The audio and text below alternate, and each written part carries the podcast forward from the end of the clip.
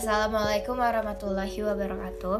Hai teman-teman, kembali lagi dengan saya Oktaviani Jadi pada hari ini saya akan menjelaskan podcast Tentang wabah atau pandem pandemi global Yang sedang marak banget dibahas oleh banyak orang Karena salah satu negara yang terkena yaitu negara kita sendiri yaitu Indonesia.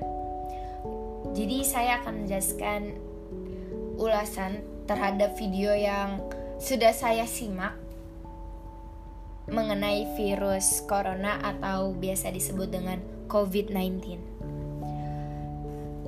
Yang seperti yang kita ketahui, sebenarnya ini bukan pandemi global pertama yang ada di Indonesia yang menyebabkan kematian. Karena sebelumnya Indonesia juga pernah terjangkit atau pernah terkena oleh wabah atau pandemi global ini pada tahun 1918. Ya. Jadi World Economic Forum pada tanggal 23 Maret 2020 kemarin menyebut bahwa Indonesia merupakan negara dengan korban terbanyak dan te atau terbesar ketiga pada pandemi global flu Spanyol di tahun 1918.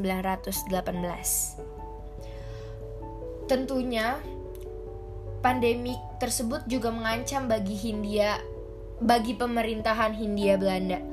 Karena pada saat Indo pada saat itu Indonesia sedang di bawah jajahan Hindia Belanda.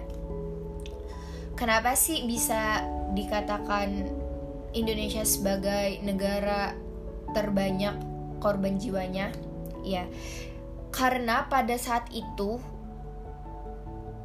korban jiwa atau bisa dibilang tingkat kematian yang disebabkan oleh flu Spanyol itu merenggut nyawa kurang lebih lebih dari 4 juta jiwa.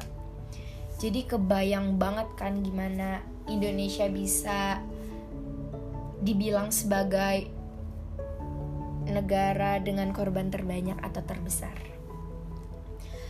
Oh ya, dari situ tuh banyak yang menyatakan pendapat-pendapat mengenai virus tersebut.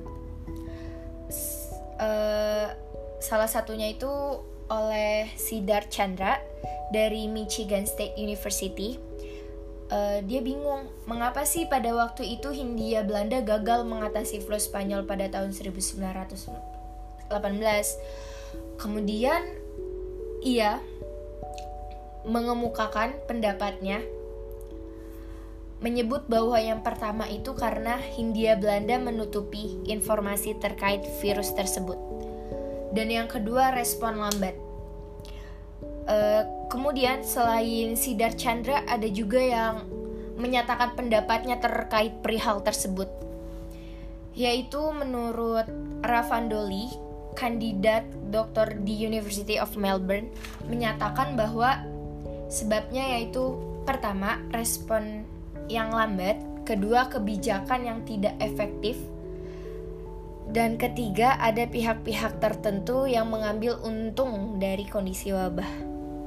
Bis, sebenarnya bisa kita lihat pada saat ini juga pemerintah cukup memberikan respon yang lambat sama mungkin masih ada pihak-pihak yang membuat kebijakan yang kurang efektif yang tidak menguntungkan bagi masyarakat. Mungkin sebenarnya kita bisa pelajari dari sejarah sebelumnya pada tahun 1918 bahwa pada saat ini seharusnya pemerintah lebih luas lagi, lebih terbuka lagi terkait perihal-perihal mengenai informasi tentang COVID-19 ini kepada masyarakat, lebih bisa meng sosialisasikannya lagi agar masyarakat juga tahu informasi yang lebih mengenai virus tersebut. Kemudian harus memberikan tentunya pastinya harus memberikan respon yang cukup tanggap, yang cukup cepat kepada masyarakat. Jangan sampai terulang lagi kejadian seperti tahun 1918 jangan sampai responnya lambat walaupun ya pada saat ini sebenarnya bisa dikatakan pemerintah juga memiliki respon yang lambat terkait virus COVID-19 ini.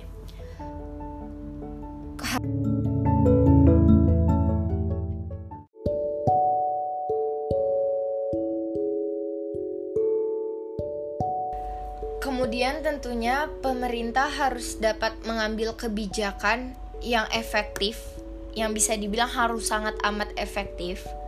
Jangan sampai ada pihak-pihak tertentu yang mengambil keuntungan dari kondisi wabah ini.